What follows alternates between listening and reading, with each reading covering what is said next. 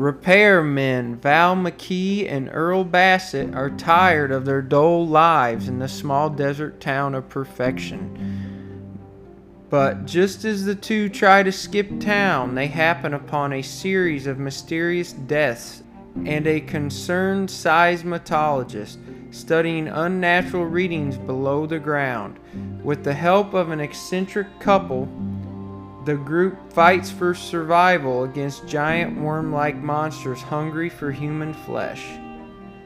Well, today we are talking about the 1990 horror comedy film Tremors. On this episode, me and Alex will be talking about it, and uh, I really hope you enjoy it. I enjoyed it pretty well when we did this one. Now, I will say the audio about halfway through on this is not that good. Um, I had an issue with my audio not working correctly, and I had to switch to a different mic halfway through. So just be, you know, pre warned, my audio is uh, not that good halfway through. But hope you all enjoy this episode and this is Ducks, Movies, and More.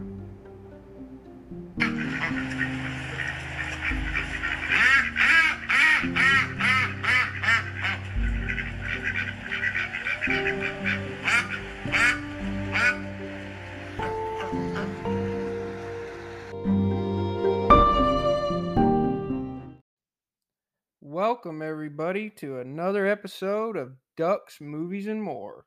I'm your host, Zach, aka The Duck. Today we're going to be talking about a little movie called Tremors. 1990, this came out.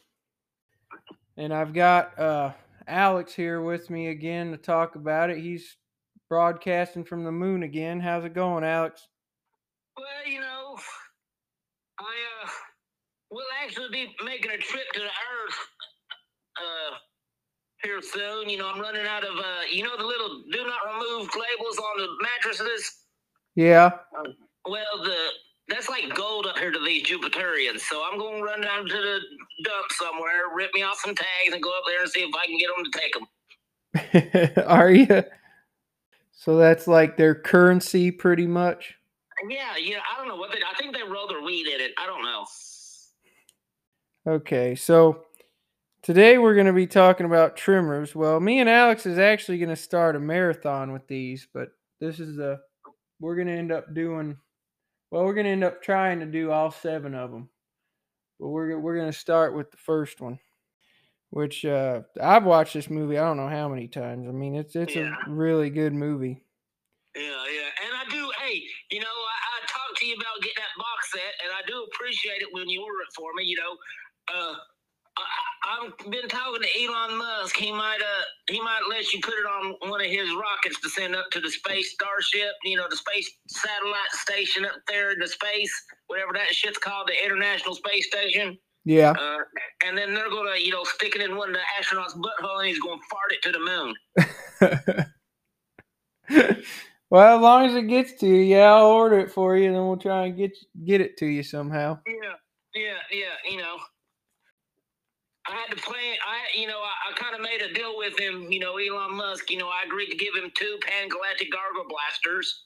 You know, and uh, which you know, I don't know if you know what those are. Those are like the greatest drink in the universe. Are they? That's what the Hitchhiker's Guide to the Galaxy says. Yeah, it's true. Okay, so let's go ahead and talk about Tremors a little bit. So you got it was released January 19th, 1990. Uh, it had a $10 million budget. In box office, it only hit 16.7 million. Ooh, wee, that was that. That's a that's a you know. I don't want to say it's a win, but they did recoup their money. Yeah, I mean, I wouldn't call that it's not a loss, but uh that ain't really that big of a profit. You know, one point wins a game. Yep. It was uh directed by Ron Underwood, which this was actually his uh directorial debut. Uh 16 million, that's it. Sixteen point seven million. Man, this movie is greater than that. This thing should have made at least like thirty million in nineteen ninety. Come I know. on, that's Now, I don't think that's what it's made like over the years in DVD sales. I'm assuming it's it's ended up making, you know, probably making a lot more than that. That that was just straight, you know, box office. yeah, yeah. I understand. I'm just saying, man, this movie was great. Well, you know, it's, you know, back in the nineteen nineties, you know, movie tickets were only like a dollar seventy five a piece. Were they that cheap? No, I, I, I- I can remember being like five dollars and seventy five cents a piece. Yeah. I remember five seventy five movies. But uh yeah, this was uh Ron Underwood's technically his first feature film. After this movie, he actually went on to direct City Slickers, which ended up being That's a great movie. Yeah, he ended up making that movie was a huge hit. He that was when he uh his career as a director really took off because of that movie. That's a. I don't want to say that's my favorite Jack Palance movie because my favorite Jack Palance movie is Shane, Yeah. but City Slickers was a great movie. So our cast on this, which you got Kevin Bacon in this one. Now, Kevin Bacon didn't do any more of these. He only was in this first one. Fred Ward went on to do the sequel. Um, but you got Kevin Bacon plays Valentine McKee. Fred Ward character is Earl Bassett. You got Michael Gross playing Burt Gummer. Uh, Reba McEntire, which this is actually Reba McEntire's first movie. Up until this point, she was just, you know, a country m- music artist. Yeah. Uh, where she's playing. I seen her in concert. I want to say 19. I don't know, 88, 89. I was, you know, 12, 13 years old. I used to have a crush on Reba McEntire. Ooh, I'm telling you what. Oh I'm yeah. telling you what. Reba McEntire used to do it for me. Now, so Reba's playing Heather Gummer, Burt Gummer's wife. Then you got Finn Carter playing Rhonda LeBeck. And then you got Victor Wong playing Walter Chang. In all fairness, in all fairness, I was your typical teenage boy, okay? Every girl did it for me, okay? I ain't even gonna lie. I couldn't look at the little girl. I'd be like, oh my God, Who are we talking about? Reba or Finn Carter? Reba, Okay. Reba. I'm just remembering Reba. Come on. Okay, so You don't, you don't talk about Reba. I'm still trying to remember Reba. so Kevin Bacon. Did you ever watch that TV show she had? Uh yeah, Reba's sitcom, yeah. Yeah, man, I love that thing. I watched the shit out of it. Yeah, I mean, she went on to do a lot of TV and movies. But this this in 1990, this actually was just I think this movie was mostly filmed in like 89. It was supposed to come out a lot earlier than what it did. The production company held on to it for a while. But um you know, this was her first time ever on the, you know, in film which I think she did a good job. I wish she would have came back for the sequel of this, but I wish she would have too. You know, but you know, as far as sequels are concerned, I liked Aftershock. I like after honestly, I'm not gonna say I like it more than the first one because but I'm I like it just as much as the first Yeah, one. I'm not gonna say I liked it more. You know, it's kind of like the Jaws, Jaws, Jaws two, Tremors, Tremors two. Tremors two is an excellent sequel. It's excellent. It's an excellent sequel. Jaws two was an excellent sequel. It wasn't as good as Jaws, but it was a good sequel. Tremors two, not. It, it just falls short of Tremors, but it's a good movie. Yeah, when we did when we decide to do Tremors 2 as an episode, I think we'll have just as much fun with that one as we're gonna have with this one. I think we'll, Definitely. I think we're gonna have fun with this whole series. Oh yeah. I mean, it. The one thing about these movies is it's it's the type of movie that I feel like you don't have to have a type of movie you like. Like anyone can watch this movie and they'd enjoy it. Hey, I got a question for you, Duck. Yeah. What you got planned for the Fourth of July?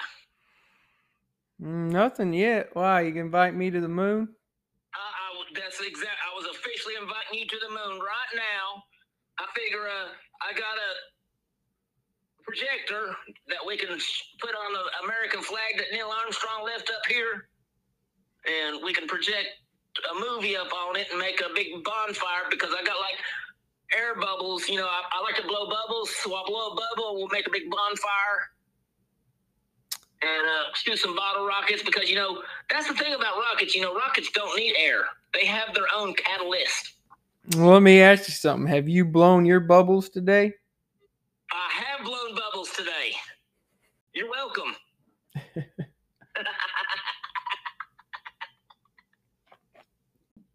I wrote some stuff down about our main cast here, so let me get into it. We got Kevin Bacon, which I've followed Kevin Bacon through a lot of his career. I mean, I one of my favorite movies is River Wild, which he did with uh, a great movie. she did with Meryl Streep in '94. Now this was, and with Tremors, this movie was done, you know, kind of, kind of at the start of his career. I mean, he had already done Footloose at this Well, point. This wasn't the start of his career. No, but I feel like it was the start before he got super, super popular. I mean, really, the only movie out there at this point that was a big hit was Footloose. that Um, was a good movie. yeah, but what I'm saying is, at this point in his career, the only big hit he really had was Footloose. You know, he hadn't he hadn't really done a lot more besides that. Now, his first actual movie was uh he was actually co-starred. I think it was just a small part. It's been a long time since I've seen that movie, so I'm not sure, but I know he was in Animal House 78 I didn't even know that. with uh you know legendary uh John Belushi. John Belushi. Um, I think it was just a small part, though. I know he was in it. I just don't know how much dialogue he actually had. Now, then you go past this. Now, he did have, I have to throw that in there, he did have the famous cameo in Plane, Trains, and Automobiles, which was Yes. in 1987 you know, with of course the legend of John Candy. But Yeah. his scene was with, you know, Steve Martin and that famous, you know, Hail in the Cab cameo. Out of everybody, you know, boy, I miss John Candy. Oh, one of the one of the greatest comedians to ever live. Yes, I miss John Candy, boy. Now, so you got that cameo, and then after this, he went on to do Hollow Man in 2000, which that was a big hit at the time. That was a good movie. and then uh you had uh he had a small part well i wouldn't say a small part i mean he co-starred in mystic river with uh sean penn and that was I've never been a Sean Penn fan. well i mean it had tim robbins in it too and i've always been a tim robbins fan so any anything with tim robbins in it Okay. Only thing I ever liked uh, about Sean Penn was when he was married to Madonna. yeah so bacon he was 32 years old when this movie was filmed he's 63 now Ooh, I didn't realize he was that old. They're all getting old, man. Yeah, they're all getting old. Me and uh, Steven just got done doing a episode on a Jim Carrey movie, and uh, shoot, Jim Carrey's sixty. Later in his career, one thing I'm not gonna, you know, crush on Kevin Bacon the whole night, even though I could, because honestly, he is one of my favorite actors. I, I mean, I'm I'm such a movie geek. Let's just say there might be I might have a list of my favorite actors, and he's definitely There on. is no better actor. I'm going on record right now, okay? The greatest actor in the world ever, Tim Curry. I'm sorry, he is. I don't know if he's on my list. The original It. Rocky Horror Picture Show. Come on. I'm not saying he's not a great actor. It's just Well, that it it comes down. there ever was. I'm going on record right now. If if anything happens to Tim Curry tomorrow, I'm on record today saying I love Tim Curry. And I love Kevin Bacon. Well, that's because you have terrible taste in men. I'm crushing on Kevin Bacon, but I'm I'm gonna finish this up. So I, I just wanted to mention the show he did in uh, late 2000, the following, which Yep. I ended up I love that show, and I I That was a great show. I hate that it ended. You know, they, they should have kept it going. But and then, was a great show. Well, what sucked is how it ended. The but show itself was great. The ending was like terrible. yeah. Now, one more movie later in his career, but one more movie that I always liked, and I don't think it necessarily was the most successful in theaters, but um, Death Sentence in 2007. Now, don't remember that movie. it was the one where he was like a he What? him and his son went to a hockey game.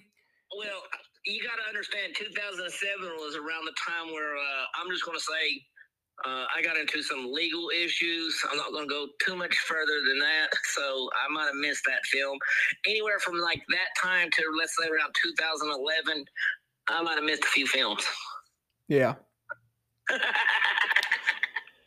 But yeah, Death Sentence. He had a part. He was a main character in that, and that's a really good action movie. Now, yeah, I, I missed that one. Now look it up. let's go on to Fred Ward. Now, I'm gonna, you know, crush on Fred Ward too a little bit, but I would like to say, uh, because we, uh, hey, before you before you go in that, I just want to say thank you for where you're going. I know where you're going. I hate to hear that news, but thank you for letting me know. I didn't know about it. um, yeah, because we didn't actually know. Apparently, it happened last week, um, last Sunday, which uh, I'm recording this on the 15th. Uh, it'll probably be a while before this actually gets posted. I mean, but this episode is being recorded on the 15th, and last Sunday, Fred Ward actually passed away. Um, rest your soul, Fred Ward. God rest your soul. and uh, he was 79 and passed away. Um, had a spectacular life, though. I mean, not not many people gets to live the life he got to live. So, so Fred Ward. Let's talk about his career.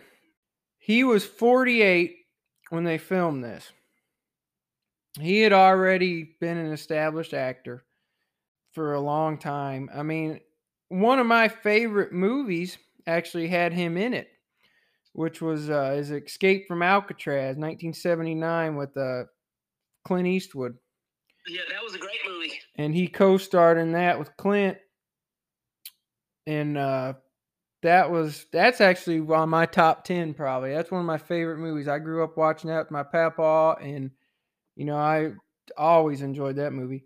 So I'm a Schwarzenegger fan. Okay, my top ten goes Terminator, Terminator Two, mm, Kindergarten Cop, Commando, The Predator, Conan the Barbarian, uh, Conan the Destroyer, Last Action Hero. I thought was great. I'm sorry. Oh, Oh, I thought Last Action Hero was great too. I mean, I think on paper it was kind of a bomb, but it's I love Last Action Hero. Oh yeah, Last Action Hero was great, but uh, we're not talking about Arnold Schwarzenegger. We're talking about uh, Tremors. Come on, let's. You, you're letting me get off topic, and I, yeah, everybody, I have a feeling. we we was fantasizing about men just then. I have a feeling that this might be a two-parter because we're No, it's not. No, we're gonna make a four-hour episode. so because we're only 20 minutes in and we haven't even actually started the movie yet. So, um, but I, I have to give Fred Ward his due. So let, let's get back to Fred Ward. So. Let's get let's get back to Fred Ward. God rest your soul. You were a great actor, Fred Ward. Uh, You were one of the greats. So one of the, and I don't even know what it did financially. I haven't even looked that up. But in my opinion, just my opinion, I feel like one of the movies I mostly think when I think Fred Ward, I think of uh, Remo Williams, The Adventure Begins, 1985. I don't know if you've seen it, Alex. Uh, Uh, no, off the top of my head, I can't think of that movie. now, also when I think of Fred Ward, I think of Joe Dirt's dad, That's that's and that's Joe Dirt. Dad.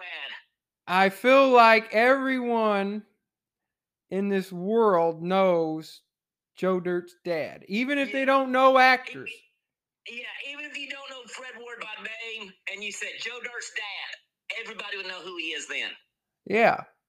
I mean, that that's one of those things where uh he definitely uh was burned in everyone's memory playing that role. Over the years he's had the opportunity to play a lot of small roles too. I mean, he's he's he's the type of actor that can do any type of leading role, but he's played in a lot of movies. I mean, they've casted him as a lot in a lot of small roles. I mean, I remember you had that hit with J Lo. You remember the movie Enough, Yeah, yeah. and he played her dad in that movie, and uh, it was just a short part, but and then he played like a small role in uh, Management. It was that movie with Steve Zahn and Jennifer Aniston that was kind of a good movie. Yeah, that that might have been in, during my uh, movie scenes where I wasn't really able to watch movies. I don't remember that movie at all. Um, then you had you remember the movie Road Trip, don't you? Hell yeah, everybody remembers Road Trip. So you remember he played Kyle's dad in Road Trip. did he play? He did play Kyle. Yeah, he played Kyle's dad in Road Trip. Gosh, where he pulled that big pistol out and that college, he was like, Yeah, I know. He played Kyle's dad. "Oh my gosh, he did play Kyle's dad. Oh my gosh." That's what I'm saying. Fred Ward at some point, which I was so sorry to hear that he passed away because he I mean, what a what a great actor, what a great man, but uh you know, a lot of people they don't realize that he has somehow reached somebody with with all the films he's been in and all the roles he's played. He's somehow, you know, reached somebody at some point, even if you're not a movie person. That's the great thing about Tremors, the movie we're doing now, Tremors. I got a question for you. That would be who, in your opinion, is the lead actor? In Tremors, Yeah, I'm not. I'm not. Of course, you know Kevin Bacon is the big name. I don't really consider an actual lead. I mean, I feel to me, I- I don't either. I to- don't, I don't think that either. Who's the lead actor? There's not because Kevin Bacon, in my opinion, feeds off of Fred Ward. yeah, I know. I, I feel like it's a it was a duo. I mean, I because I feel like they're not really they. I mean, they both worked off each other, which they they play together so well. And I, did. This movie was amazingly well done. and honestly, I don't know if they've ever been in anything else together. I don't think they have. But don't know if they have either. But in this movie, man, they just fed off of each other. It almost reminded me of uh there's a lot of duos in the history of film that like just had natural chemistry. Like you had uh kind of like playing Change Autumn. I mean, John Candy and Steve Martin had that. Well, you know, look at you know uh, David Spade and uh, Chris Farley. Mm-hmm. And then if you go back even older than that, you got Richard Pryor and uh and uh, uh, I can't think of his name. Um, Gene Wilder. yep, Gene Wilder and Richard Pryor. They had that natural chemistry. I would Yes, put yes. Kevin Bacon and Fred Ward in that same category. They just, oh yeah, just for this one movie. yeah, I mean, this, even if this is the only movie they did together, they they fed off of each other. They there is not a lead actor. They feed off of each other. It's, even when you get down to uh, Reba McEntire and uh, what's what's Burt's character name? Uh, you got m- you mean his real name? Yeah, his real name. What's his What's his actor name? Burt's character. Uh, I can't think of it off the top of head. Michael Gross. Either way, either way, they feed off each other great. Everybody in this movie, they just feed off. There's not a lead act. There's not a lead actor. There's not a lead actress. No, there isn't. They they feed off of each other. This is just a great movie, no matter how you look at it. I can't believe 16.7 million. This movie should have rocked in the box office. It should have, yeah. Okay, so now we're going to Michael Gross, who plays Burt Gummer. There Um, you go, Michael Gross. That's who plays Burt. yeah. Uh, he was 43 when they filmed Tremors. Hey, he looks that he looks older than that. Uh, he's 74 now. Yeah, but he looks like he's 74 in this movie. um, now, Michael Gross, you know, went on to basically star in this whole franchise of these films. So he Yeah. He was in it for the long haul. He decided, you know, he he starred in every Tremors movie from start to finish when it comes to films, he honestly hasn't really done a whole lot. I mean, he's he's got older films out there, but I think he mostly made his bread and butter from being the dad on Family Ties from you know the TV sitcom from 1982 to 1989. Did I watch the shit out of Michael P. Keaton. Oh yeah, That's Michael Fox's character. but he's got other movies out there too. I I just don't know if I've seen a lot of them. Now Uh, here's a here's a fun fact. Do you remember the mom's name in Family Ties? Ah, it's been too long since I've seen it. So long. Elyse. Would you say it was Elyse? Yeah, Elyse. Yeah, it's been a long time since I've seen it. Nobody can remember Elyse for some reason. I asked that questionnaire. Everybody remember Michael P. Keaton and everybody else, but nobody can remember the mom's name. And then I think Michael Gross, I think he had a part in ER too at some point. The And what? ER, you remember the famous TV show about the Oh, Yeah, with hospital? George Clooney. Yeah. Yeah. So we got Michael Gross, and let's skip to Reba, Reba McEntire. That that was kind of uh, in my little blackout stage. That's all I'm gonna say. Yeah.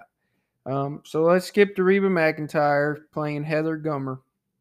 There's She's reasons why I'm on the moon. yeah, I bet. So she's 67 years old now. Everyone's getting Reba old. getting 67. Reba is 67 today. Ooh, she makes 67 look good. I'm telling you. So she was 35 when they filmed this. Um this like I said before, this was her film debut. And she's got she went on to do sitcoms and movies and you know, all, bunch of other stuff. But of course, you know, mostly known as uh country music star, which I I did look up that during the filming of this movie, she was on tour actually. So I don't I don't know how she actually managed to do this movie when she had to be at concerts because she said in interviews that you know she'd film on a Thursday and have to be you know halfway across the United States the next day for a concert. So so you got Reba and then uh, Finn Carter playing Rhonda Lebeck. She's known for uh, uh, some other stuff. I mean, she was really popular. I know she did a lot of. She was on a soap opera as the world turns. She was pretty popular on that soap opera, I think, in the '90s. So, but all in all, she hasn't really done a whole lot. I mean, she's not. She She's literally named after a stormtrooper. Rhonda Lebeck. No, Finn. Oh, you mean Finn Carter? Yeah, that that's her actual name. Yeah. Um. She's literally named after a stormtrooper. So she's 62 years old. Damn. She was 30. She was 30 when they filmed this. Damn, everybody's older than shit. Am I allowed to say that? Oh yeah, you can say that. I mean, it's true. It, it's hard, you know. That's what happens.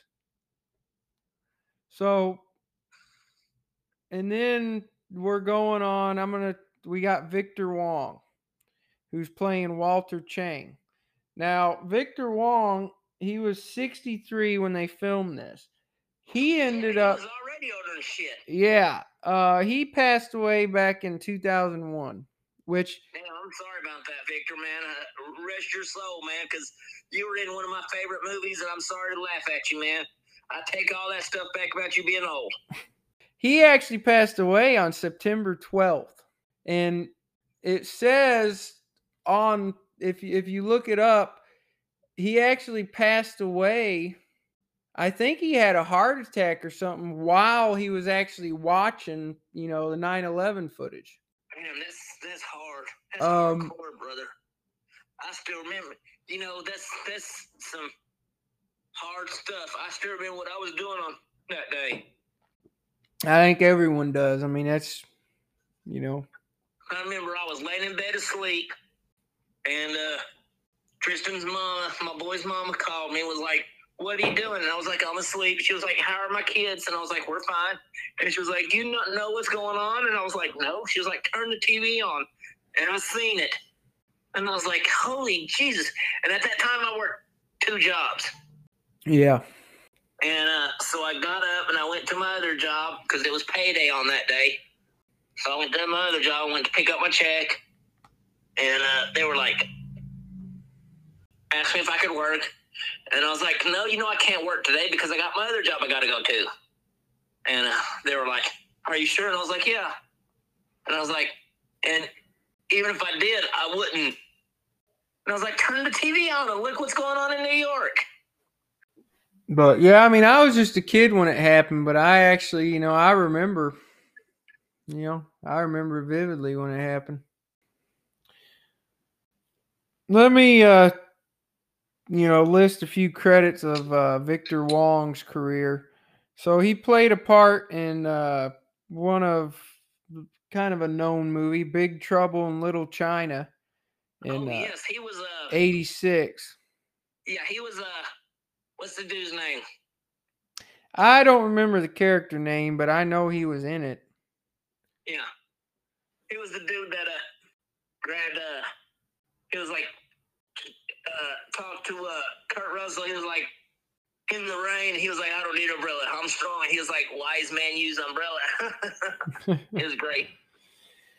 So now I mostly know of him because he was in my favorite film series as a kid. Now, Did you ever see Big Trouble in Little China? oh yeah, I've seen it. Oh, that movie's great. Um, long time since I've seen it, but now I know of him personally because he played in some uh, children's movies when I was a kid. Now I don't even know if you probably haven't seen him. You might have heard of him. So he played uh, the grandpa in the Three Ninjas movie franchise. Oh my god, those movies are great. Yeah, so you I have seen. Have, I actually have a Three Ninjas, you know, kind of, you know, uh, trivia knowledge or whatever. Yeah, I mean, you know? Did you know that Tum Tum, the youngest one, is the only one of the kids in the Three Ninjas that played in all of them? mm, that's actually not true. I still, I No, no. it's the second. It's the middle one. Sorry, it's the middle one. Uh, yeah, but they did a reboot. You see, you had, you had. Yeah, yeah, but the reboot don't count. Eh, They rebooted the Terminator and they killed John Connor in it. I still consider the No, reboots are reboots are a whole different start of the franchise. because you had the Reboots first, you had the first three Three Ninjas, and then you had the fourth one. Now the the fourth one is still a great movie. I mean, it had Hulk Hogan in it. I mean, it, I enjoyed that one just as much as I did the other three. Now, I would have to. I would have to agree with you. Was a good movie. Now, Where they, where they were at that amusement park and shit. yeah, Yeah, that was a good one. I would have to agree with you. which for that movie they used totally different cast members because I think at the time frame, it's probably because the other kids got too old. I mean, there, there's no Yeah, way. But, but I'm talking about the, we're not we're not talking about reboots. Reboots don't count. All right, okay.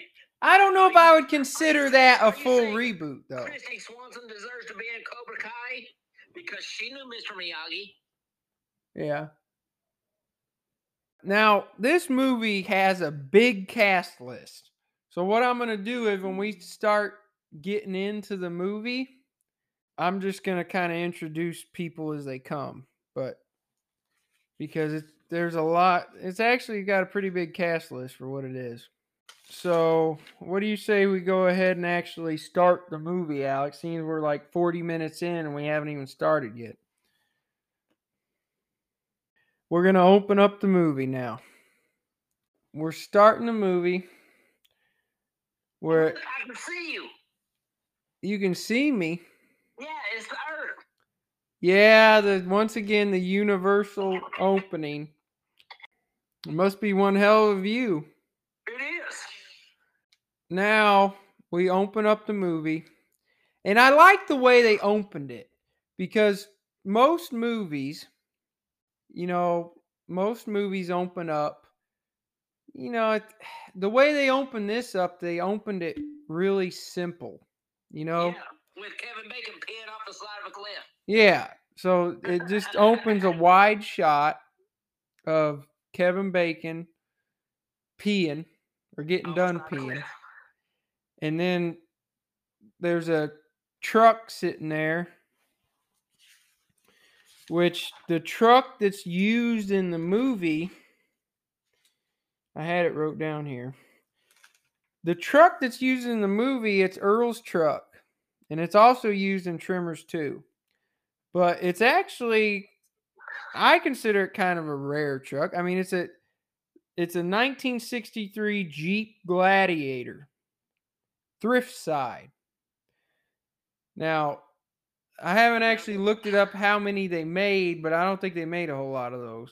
If it were a Chevy or a Ford, it would be called a step side. Yes, of course, yeah. Um, but Jeep called it a thrift side. to separate themselves.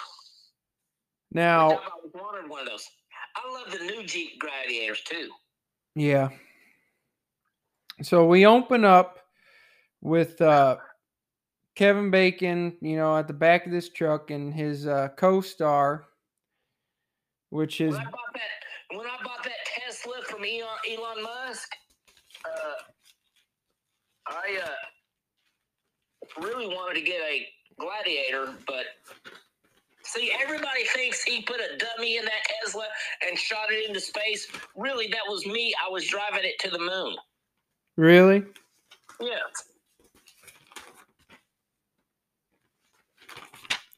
now. So we're talking about characters. So you got this is Val. This is Valentine McKee, Kevin Bacon's character. You know, he's wearing a tank top, you know, a cowboy He's hat. wearing a tank top. He's wearing a blue jean shirt that's got the sleeves cut off. Uh it's not He's blue jeans. shirt with the sleeves cut off and a cowboy hat. Yeah. So and then he's standing at the back of this truck and there's a guy asleep in the bed, which we're fixing to learn who it is. So it opens up and he says, you know, good morning, Mr. Bassett. This is your wake up call. Please move your ass. And he doesn't, he's not waking up. Potty mouth. I'm quoting the You've movie. been cussing through this. I'm quoting the movie. That's what you do when you commentate a movie. Well, your ass needs to keep your potty mouth shut. All right, so you take it from here. What's going on in the movie? Uh, either way, he knocks him out onto the ground. Well, he says there's a stampede, so he scares the shit out of him. Yes. And he He's- rolls down on the ground. But he, he starts shaking the truck, saying, Stampede, Stampede, Earl, get up, get off the ground, Stampede. And then, you know, Earl falls out of the truck And then you know, has this messed up look on his face. yeah, Like he's he's like, drinking all night. I've had those faces before. and then he calls him, "You dumb shit." You know, he's like, "I." Potty mouth again. There are kids going to listen to this, and you're going to have to explain what that is. but so he says, you know, you dumb shit. You know, he's like, I was in a stampede once, you know, thousand, I think it's what, a thousand head, you know, hell bent for the horizon. And uh Valentine's kind of quoting him because he's probably heard it, you know, a hundred times. Now, where are we at? Exactly how many? Is like three or more. Is there a minimum speed? So Earl gets up and then he uh, grabs his lighter, but he can't find the cigarettes. So Valentine actually, well, no, I think it's the other way. I think Earl has the cigarettes, but he doesn't have the lighter. So Valentine has the lighter. And uh, so they both light up a cigarette, and then uh, Earl says, You know, what's for breakfast? But Valentine says, I did breakfast yesterday. It's your turn. And he Yep. said, No, I did breakfast. I did eggs.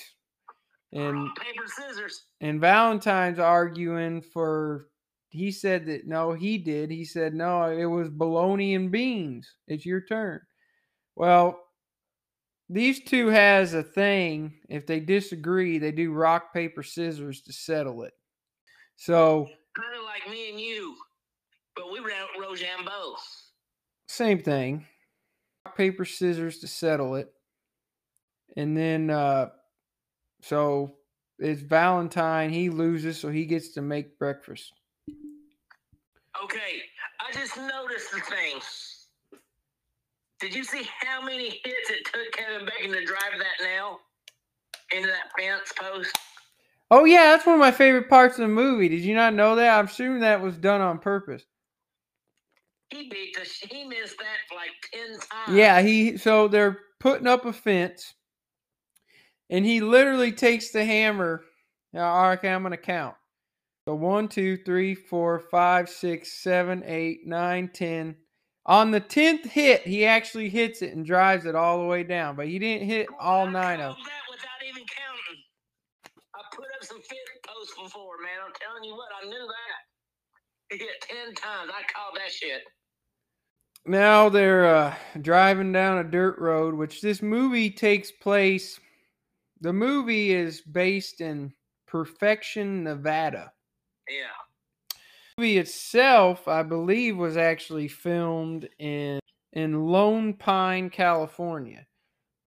The script, I mean, it's based that it's in Nevada, but it was actually filmed in California. So now we're going to. Uh, they're driving in their truck, and uh, they they see you know kind of having conversation. I mean, we Yeah, so they get in the truck and they take off driving and they pull off the road. And they're like just hauling ass having a good time. And they're like talking about girls. He's like, I want a blonde girl with big boobs and long legs and an ass that won't quit, legs that go all the way up. And they're just hauling ass through this dirt road and they stop all of a sudden. And then there's a girl that's just sitting there. Well, they see the truck, and Earl says, you know, that must be the new grad student. Because I guess, you know, there's the college sends someone out to, you know, and inspect. They have like seismographs that uh, measure earthquakes. So they Yeah. have, so they have yeah, a, but he said all that stuff. He was like, I want a girl with big boobs, long legs, and a big ass. You know, and this girl pops and up. legs that go all the way up, which is the line. And it that is Finn Carter playing Rhonda LeBeck. And what's funny is she's got uh, sunblock on her nose, so her nose is white. Yeah, and a terrible ass hat. Oh my god, it looks like one of them fucking safari hats. Yeah, it's an ugly hat, really ugly hat. And then they run off and leave her.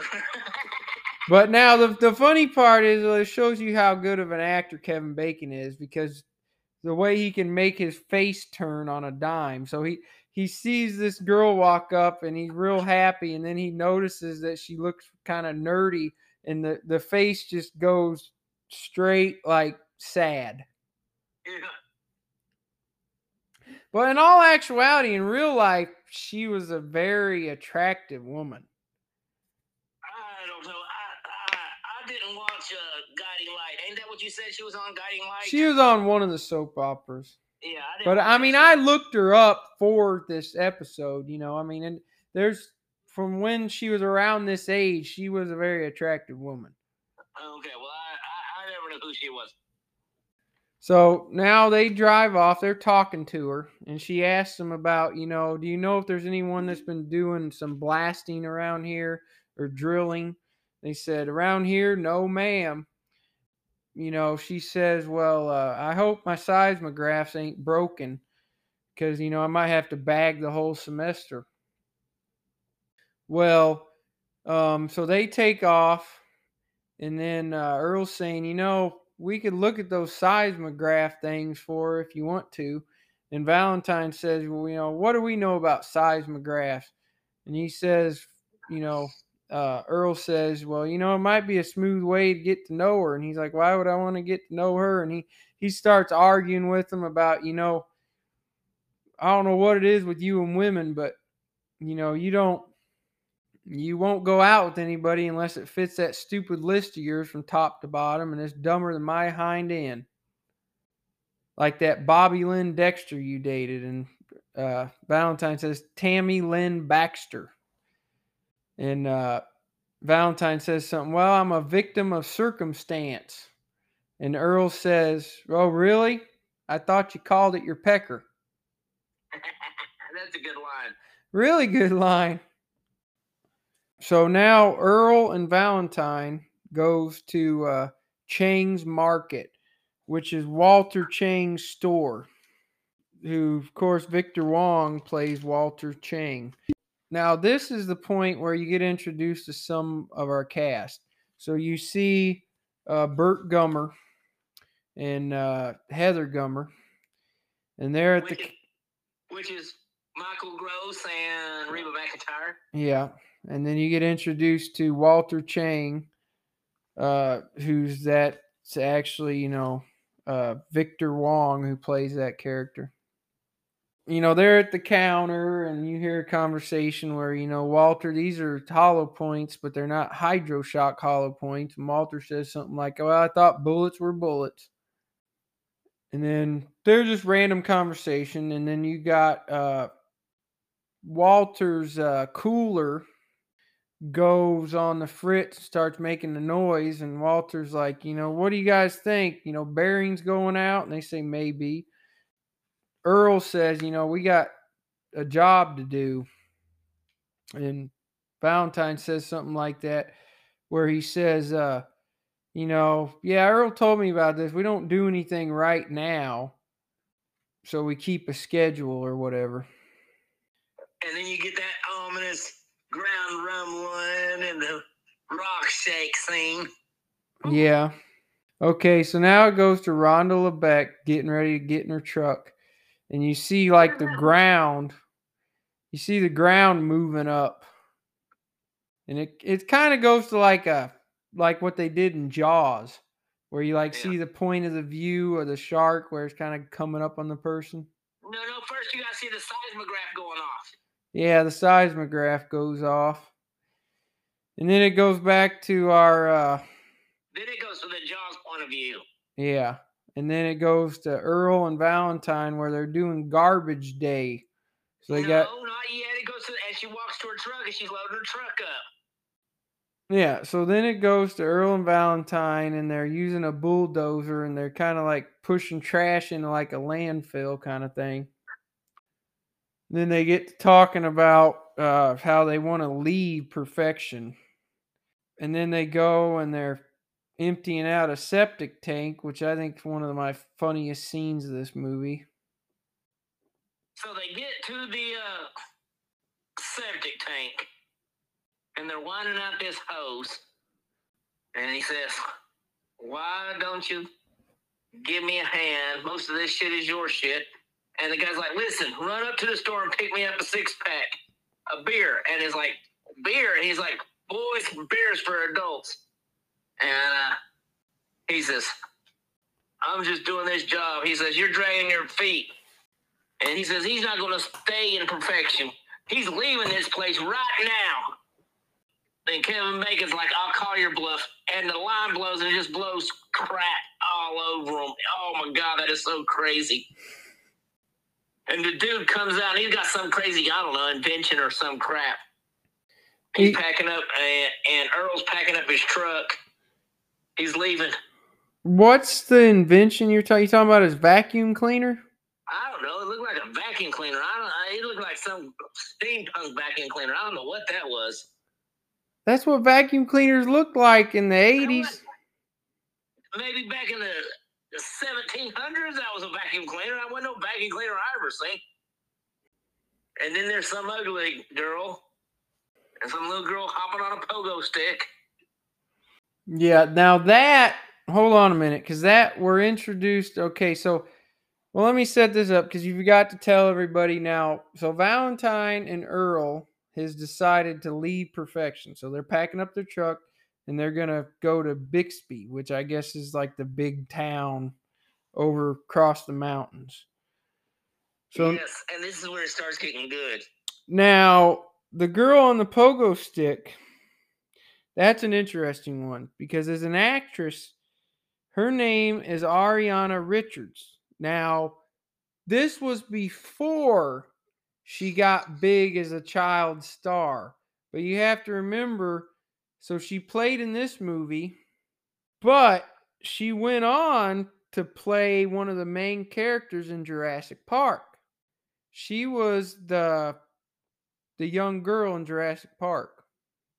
Yes, I did not realize that. I just now realized that. Yeah. So she went on to uh, have a pretty good child acting career. Well, she ended up actually coming back for in the film series, which you know we told everybody before we are going to do every one of these.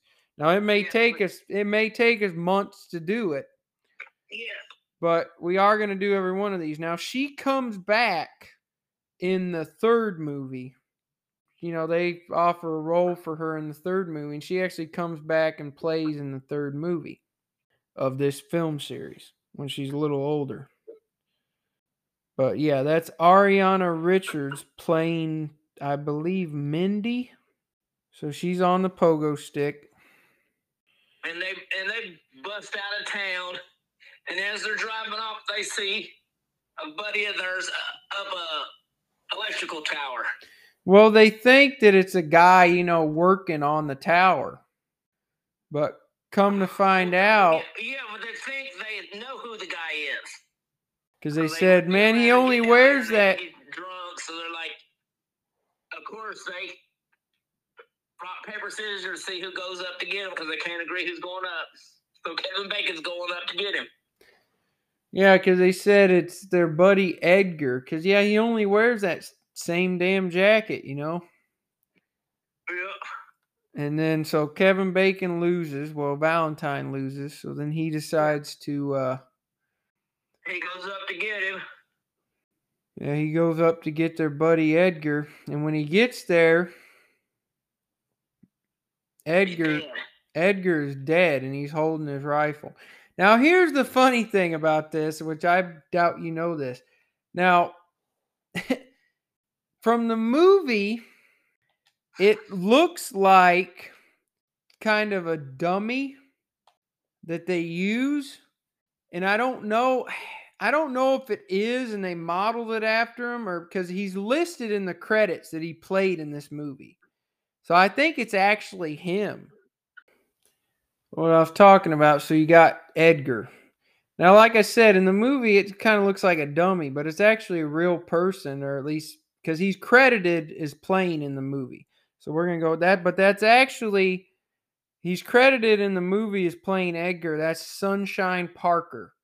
Really well known actor for the day. Um, and if anyone, if you've, anybody's ever seen Roadhouse, you know who he is because he plays he plays the old man in Roadhouse that actually rents out the room to Patrick Swayze. Yes. which is another episode I just got done doing. I just got done doing uh, uh, Patrick Swayze film Black Dog. So That was a good movie. They get to town and the, the guy's like, you know, he's been up there for dead for days, and uh, they uh, you know, run off and they go to another city. And there's this dude. He's like working in his gar- his garden, and he's got some sheep or some crap animal. I don't know what kind of camels or something. they're Either way- sheep. Either way, the llamas are running around. He's gardening. And as he's gardening, the little elephants or whatever they are, I don't know what kind of animals is. And they're like a, his little rooster tail pole in the garden bends over, leans over. And next you know, he's like, ah, and su- sucks him down on the ground. Yeah. Ah, ah, ah. And then the goats go crazy. they're sheep for everyone that's actually. If anyone's listening to this that hasn't actually seen the movie, where you're just listening, they're sheep. Well, I didn't know what kind of animal they were. I thought they were camels. So now it goes to Rhonda working on her seismojigger, her seismograph. That's What's just the difference in a sheep and a llama? there's a big difference between a sheep and a llama. Well, let me tell you something. Here on the moon, we don't have sheep or llama. Well, then All how do you know there's a Jupiterians. then? So you don't have different uh, species of Jupiterians? They're all the same. Uh, yeah, see, the Jupiterians are asexual. Whenever they want a kid, I just slap one in the head with a stick, and the blood just kind of and it turns into a new one.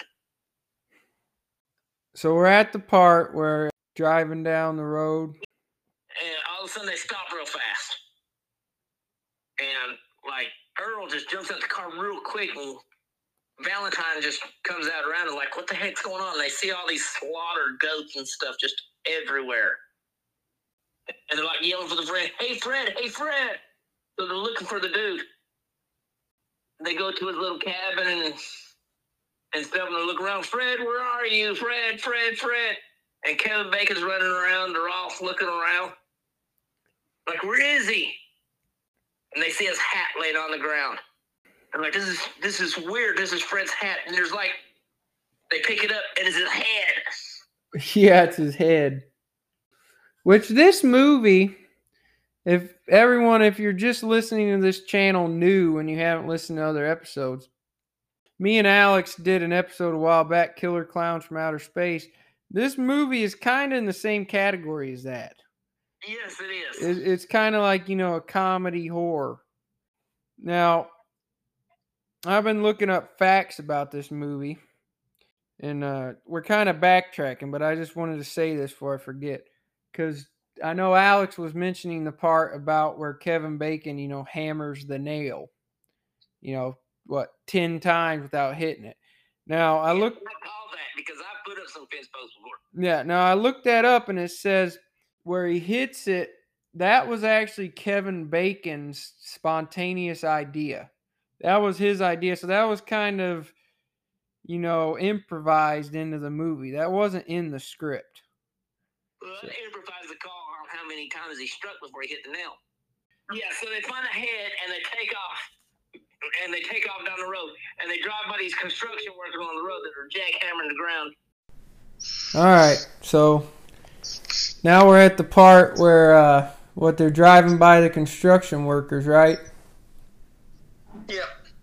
All right, so now Earl and Valentine are uh, they drive back past these construction workers and they tell them, you know, y'all need to get off the road. There's some maniac out killing people. And he's like, ah, they're you know yanking our chain. Yeah, so either way, there's construction workers, and the guy grabs the uh, crowbar, and the other guy's jackhammering, and all of a sudden, he hits something, and blood comes up to the ground. And the jackhammer takes off, sliding through the asphalt. And his leg's wrapped up in the cord. Oh my gosh, he's dragging him down the road.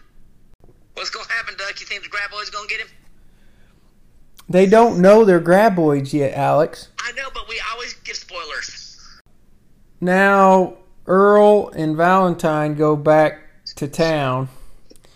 And they tell him what happened, and they try to use the phone, but the phone is out. Everything is out. Not just the phone, man. The cooler's out. They can't get no damn cold food or nothing. Yeah. So So like, so they send Valentine and Earl to go to Bixby in her truck, and they're hauling ass down the road on her truck. Talking about, man, we left this place one day too late. yeah, because the road is washed out, all those stones fell. Yeah. Earl's like, man, God must be after us today. But he didn't say that, but that's what he was wanting to say. Yeah. So they're like looking at the stones, like, what the heck, man? And then Earl sees there's a head with like brains and stuff. Ooh, I can't stand the sight of that, even if it is in movies.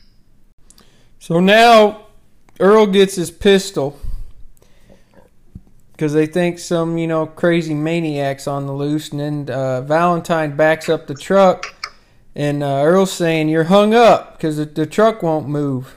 He's like, You're going to burn the clutch.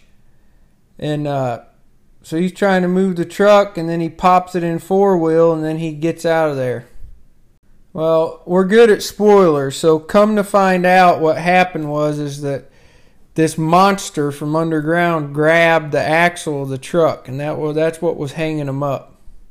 So now we're getting back to where they're coming back to the Walter To Chang store.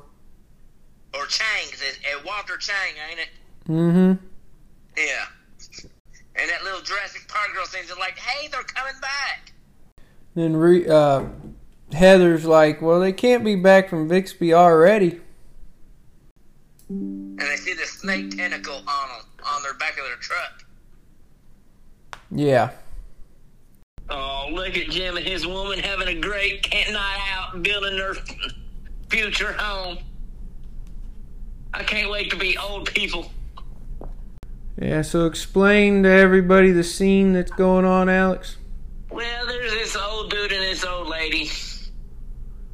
They're unloading their uh, station wagon. It doesn't. I guess it's wood. It doesn't really show, but there's some like sawhorses and stuff. And she's like, he's like, I'm done for the night. She's like, no, we gotta. The cinder blocks are in, so we gotta go get them tomorrow. And uh, she's like, just imagine what it's gonna be like when we get this roof up and blah blah blah. And he's like, what if we don't finish the roof? And uh, he's like, we can look at the sky all the time. And all of a sudden, the little camper that they got, the lights go dead, the generator stops. And the guy's like, oh, not again. And the lady's like, oh, whatever. So the guy grabs a flashlight, takes off walking. And the lady's like, maybe we should just buy a new generator. And the guy's looking around and he walks over to where the generator was. The generator's gone. The only thing that's there is a, a hole. He's like, it's gone. And then he's like, what do you mean it's gone? He's like, look, look, the wire's here, but the generator's gone. So they reach down and they start pulling the wire. And they pull the wire up, and it's just the cord's bit off. And they're like, what? And all of a sudden, it's like poof, and the generator comes popping up out the ground. And the lady's like, let's go, let's go. And they're like, what is that smell? And the guy's like, you hear that? Because there's this rumbling noise. And he's like, it must be natural gas. And the lady's like, no, let's get out of here. Let's no, let's go, let's go. We gotta go back to town, tell somebody something. Come on, let's go. And the guy's like, no, this could be, we could be rich. You know, natural gas smells like that. And the lady's like, remember Yellowstone? And then all of a sudden the guy gets sucked down in the ground. He's like, oh, something's got me, something's got me. And the lady's like, fight me. She's like, no, Jim, no, Jim. And he's like, help me, help me, there's something got me. And he's like, ah. And she actually does a smart thing. She grabs a two by four and he grabs a hold of it, but it snaps it like it's nothing, which is insane. And he's like, ah, ah, ah. And she's reaching and she's pulling him out the ground. No, no, Jim, help me. Ah, don't leave me. Ah. And he gets sucked all the way under. And she's digging him out the ground. And all of a sudden, this snake head pops out. Ah. And she's like, ah. And she does the smart thing. She runs to the car. And she closes the door, and the snake head like bites the window. And she's like, ah, ah, but she messes up. She hits the radio, and the radio turns on. And she's like, nope. And of course, like all movies, the, he's got the keys. So she's stuck in the car. And then all these snakes are like surrounding the car. They're like all over the place. And she's screaming and stuff. And now she's real calm now. And she's like just standing there. And what, what, what is this? She's like, oh, it's over. This big boom at the front of the car. And the whole car starts sinking. And they literally suck the car down. Oh my gosh, this is crazy. Yeah. The, the car, so she gets sunk. Now they it, it basically sinks the car all the way down into the ground. Yeah, and then it flashes back to Wong's place. Uh, you mean Walter Chang's place? Yeah, whatever. Yeah, so it goes back to uh, Walter's, and he's making money off the what is basically the tongue of the graboid, but they don't know that yet. They just think they're snakes. They haven't seen the actual, you know, creature yet. Yeah, he's like charging people money for taking pictures with it. Yeah. And then so they're sitting at a table, you know, talking about it. They need to get to Bixby to get the police down there. And Walter's like, we can't reach the mountains because the road's out. Phone's yeah, out. Cliffs to the east and the west. Yeah. Yeah, He's he's like, who's the best people to ride horses? Of course, it's Valentine and Earl. Yeah, of course. I like how everybody turns and looks at them. And then they turn and look at everybody else. I don't miss shoeing horses. So now it's dawn, it looks like, and they're about to ride these horses. And, uh, you know, Earl's taking his little pistol, and then uh, they do rock, paper, scissors to see who gets Edgar's old 30 30 rifle. And Winchester. Valentine gets it. Yeah. So he gets it. And then Burt and Reba show up. And then Melvin comes out with the dead snake thing around his neck. And Walter's like, Melvin. And then Burt's like, damn it, Melvin, you came that close.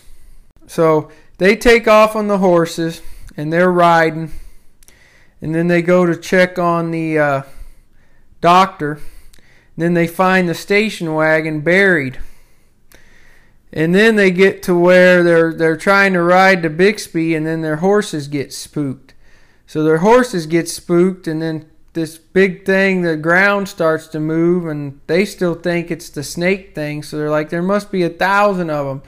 And then this is when you first see a real graboid, and you see this graboid, and Earl's like, nope, just one. It's one big one. And then they Yeah. run across this. Uh, I'm not sure exactly what that is that they jump across, Alex. What is that? Just a ditch, but it's got a concrete lining? Yeah, so I don't know what that is. It's like some Irrigation? kind of like road barrier or whatever. Yeah. It gives- gives a good underground tunnel scene of the graboids. Yeah, and then he hits it so hard that it kills him. So the graboid, they actually killed one. Then they start celebrating. We killed it. We killed it. Fuck you. And then Rhonda scares him. Asks him what's going on. Did you notice anything weird a minute ago? And then she's like, What's that? So then they uh, pull this concrete back, and then the head of the graboid pops out, and he's like, Earl's like, Does it smell like that because it's dead?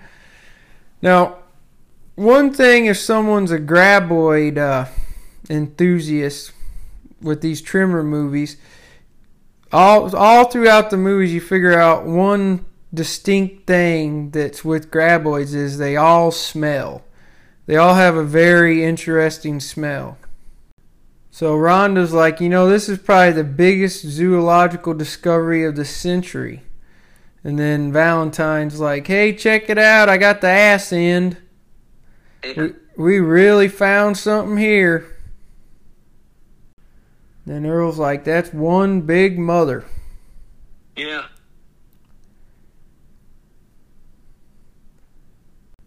So they're looking this thing over. And Yeah, then, they're talking about selling it to Wong again. yeah. No, they're like, you ain't to get this, you know, measly 15 bucks. And they talk about wanting to get a winch out there to get it out of there. But in the meantime, Rhonda's looking at some paperwork and she's figuring out from all her seismographs, she figures out, you know, the way I see it, there's more of these things. There's three more of them. They're like, what? Three more? I got seismographs all over the valley. Now, if you compare all these findings, and they're like, nah, we believe you, we believe you, you know, there's three more of them. So they ask, you know, where's her truck at? And then they go towards her truck. And then, of course, another one comes at them, and then they get stuck on a rock. Uh, one thing I would like to, another quick fact, kind of a fun fact. Now, the university Rhonda is a student of is never really mentioned in the movie. However, the side of her truck bears the name Mesa State. But in real life, that college is actually in Colorado and not Nevada. So that, that's a little fun fact. it is a fun fact. You know what a fun fact is also? What? Even without that white shit on her nose, she's still ugly as hell. That ain't very nice. Oh, yeah, sorry. Going back to the sheep scene, or Alex would say the camel scene where old Fred gets killed. Uh, for the movie, they actually used, they actually went to a butcher and got pieces of, you know, the leftover meat that he, you know, was doing for the day, and that's what they used for that scene where all the sheep got eaten. Well, that's it makes this movie even better. What could be more practical effects than actual dead carcasses? Yeah, that's true. Okay, so now they're still on the rock and they've been there for a while, I think all night. And then they figure out they hoping the monster left, but it didn't. Well, they figure out, you know, the rock's a conductor, so they they hunt off a sound. So they figure out, you know, that's why it ain't, you know, Val Val makes the comment, well, that's why Edgar never got out off that damn tower.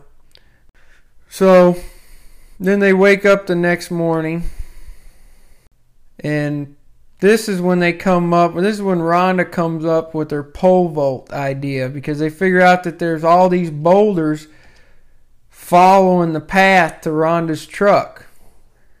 I love this where they're jumping rocks. So they find these sticks and then they're jumping rocks. You know, they're pole vaulting to all these boulders. Look at him. He's like, whoa! And he falls back on it. He messes up. Ain't that his name, Earl? Yeah, Earl. Messes up on his first time. He can't make it spits in his hands. That That is so 90s. He's like! And he makes it.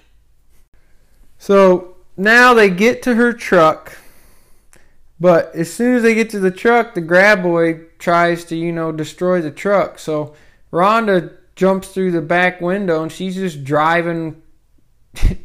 got her feet sticking through the truck, so she's just got her hand on the gas and one hand on the wheel, driving away. And then they get back to Chang's place.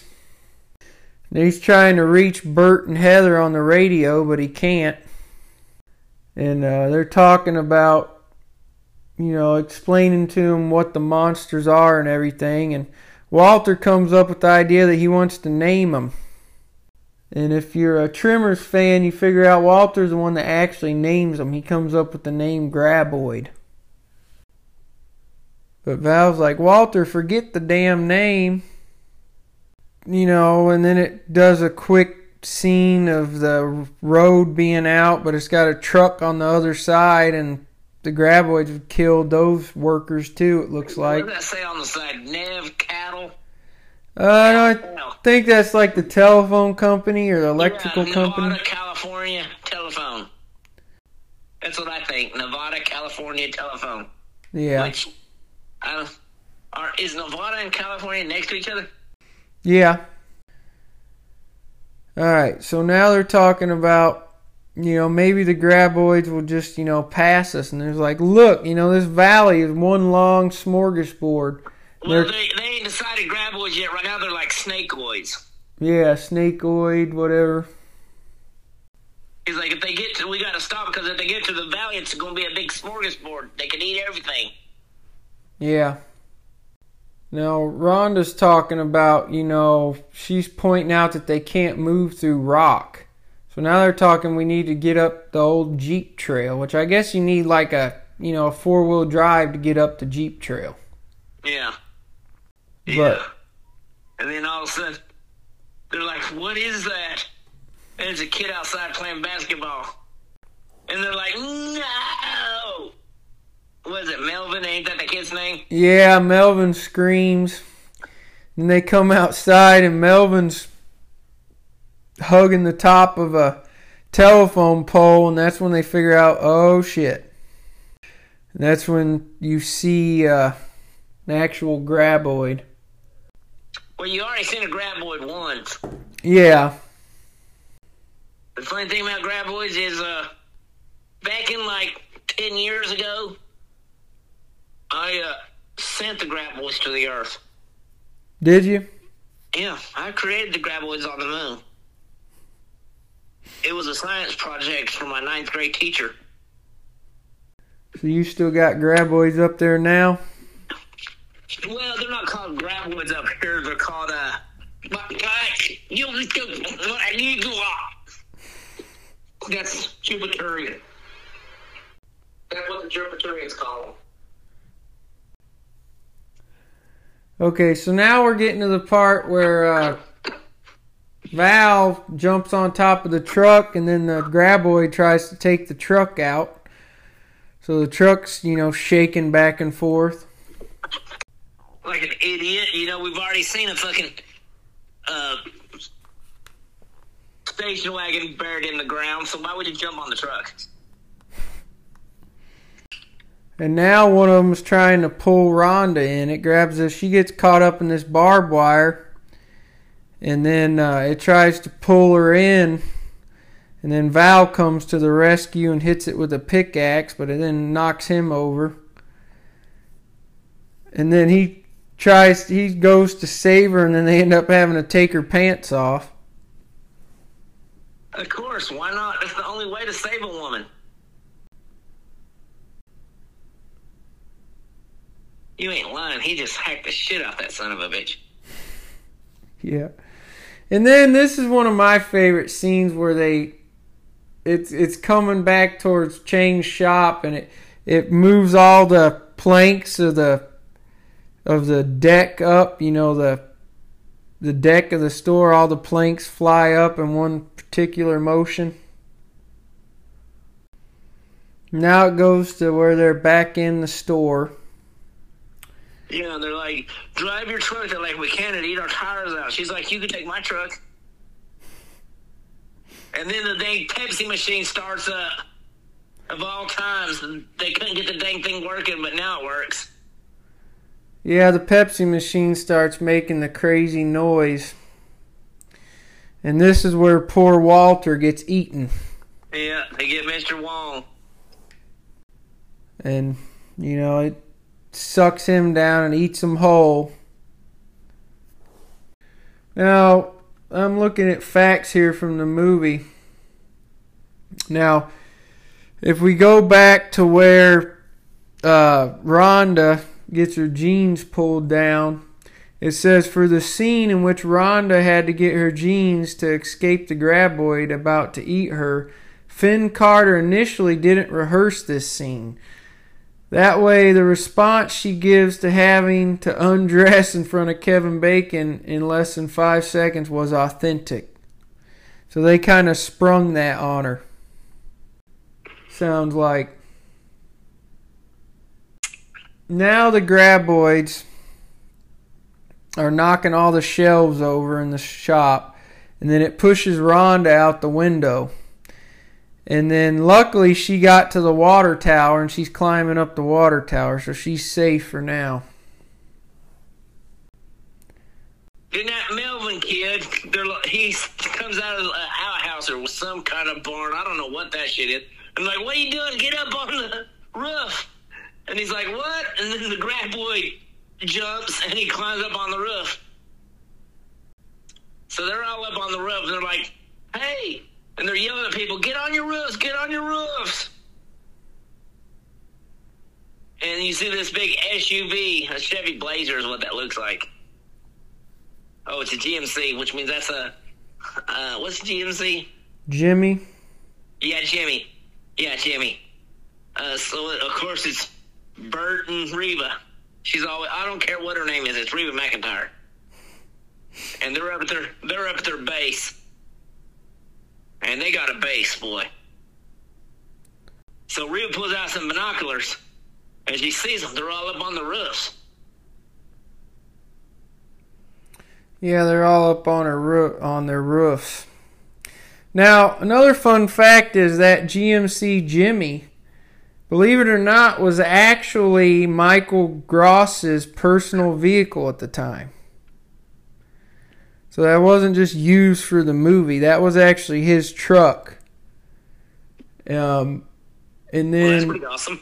he actually kept it till 2006. Oh, that's pretty awesome. So, yeah, I guess that was his favorite, you know, type of vehicle, and he had it throughout that time. So now they hoist Val down to the. He grabs the radio from the shop and he tries to get a hold of Burt and Heather. So now he gets a hold of Burt and Heather. They're talking on the radio. And uh, so now we're going to Burt. On the radio. Yeah, so now we're going to Burt talking to Val on the radio and he's like, "What's going on?" And Heather's looking through her binocular, and she's like, "I don't know, Burt, but they're all on the roof." And he's like, "Why? Why are you all on your roof?" And then Val's trying to tell him about monsters underground. He's like, and then they start going for Burt's place. No, no, no, no, no, no, no, no, no. Reba McEntire starts cleaning some used shell casings. Yeah, she turns that machine on. It's a shaker. It's a rock shaker. It's a tumbler. Yeah, so she turns that on, and then it gets to the point where uh, Val's telling him, you know, you got monsters coming at you guys, and he looks out the window and he's like, Val, what are you talking about? I don't see nothing. And Val's like, they're under the ground, Burt. They're under the ground. Big monsters underground. Get out now and then they start to hear it shaking because they're in the basement. So they're in the basement, and then the wall starts shaking, and all of a sudden this graboid bursts through the wall. And then luckily they're in their rec room and they got guns. You I know, call a rec room, but I call it an armory. Yeah, they got guns on the wall, a bunch of them. So they got guns on the wall and they start just grabbing guns. And they're they're shooting at this thing with pistols, rifles, shotguns, anything they can grab that's loaded. And then Burt goes for uh, to someone that doesn't know guns, it looks like a shotgun, but it's actually an elephant gun. Yeah, an elephant gun. It's a double rifle, is what it is. It's meant for really, really big game. So then he fires one shot at it. No, no, no, no, no. First they think they got him, then all of a sudden they hear gunshots, all kinds of gunshots, and everybody's like, "What?" Yeah, but a fun fact: Burt's elephant gun that they use in the film is an eight gauge Darne. I guess you call that Darne brand shotgun, which was rented from a private collector for uses in the film. It fired dummy cartridges custom made from solid brass stock. I'm sorry, I'm still watching shoot shit out of it. Yeah, it's a really good scene. And I've seen this movie so much, like I know it. I've seen it a lot. Boy, Reba McEntire's double pistol him. oh, here's the elephant gun. Uh, look at them bullets. Whew. She hits him with a flare gun in the mouth. yeah, she does hit it with a flare gun. They holler at Burt and they ask him, you know, is there any chance you can get the other? I think there's two left. No, there's only one left. No, there's two left. And they said, you know, yeah, that's doable. But then uh, Rhonda says, you know, they're up to something. They're up to something. So Rhonda's watching them. And then all of a sudden, they move the whole foundation of the shop. So the roof is moving, you know, kind of going back and forth like a big water bed. And then uh, they start messing with uh, one of the other houses. Do what? They start messing with all the townsfolk after that. Yeah, and then it ends up killing uh, Nestor. Yeah, I don't know what his name is, but either way. That's a character in the movie Nestor. So it ends up killing him. Yeah, but I think I know that dude. Um, I, I, I know him from something. I just can't think of what I know him from. The guy that plays Nestor is Richard Marcus. Now, Richard Marcus is an American actor best known for roles in Saint Elsewhere, Tremors, and The Pretender. So I don't think I've ever seen Saint Elsewhere or The Pretender, so. But he's got a few films on his uh, repertoire. So now we're going back to Burt and Heather. And uh, Val and Earl's like, you know, they're gonna tear this town out from under us. You you gotta come get us. You can't leave, and then we'll be long dead before you get back. So you know, then Reba's like, you know, okay, Val, we're coming to get everybody. But then all of a sudden, the graboid gets smart and takes out Burt's truck. So so much for that, right?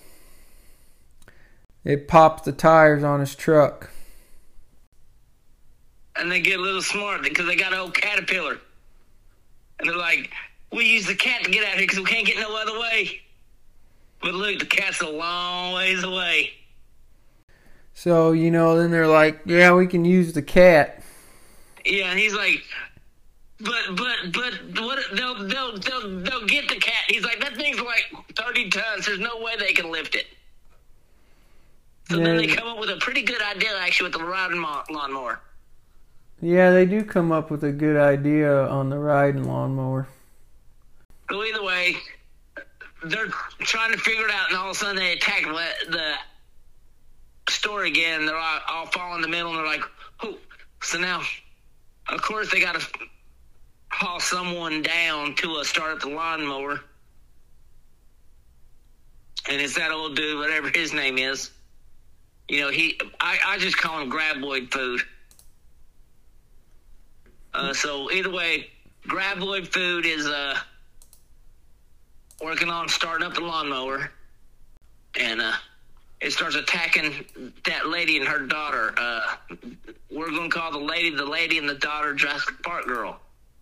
So either way, and like, of course they got to be heroes, and he's like, somebody's got to save them, so they they rock paper scissors for it, and uh, Earl is gonna go get them. Yeah. So either way, Graboid Food uh, starts up the lawnmower and sends it on its way, which is a pretty good idea, especially for some if it's you know they're after vibrations, and it takes off, and it's going and it's going, and they start chasing it, and it looks like it's going to be a, a, a grand slam idea.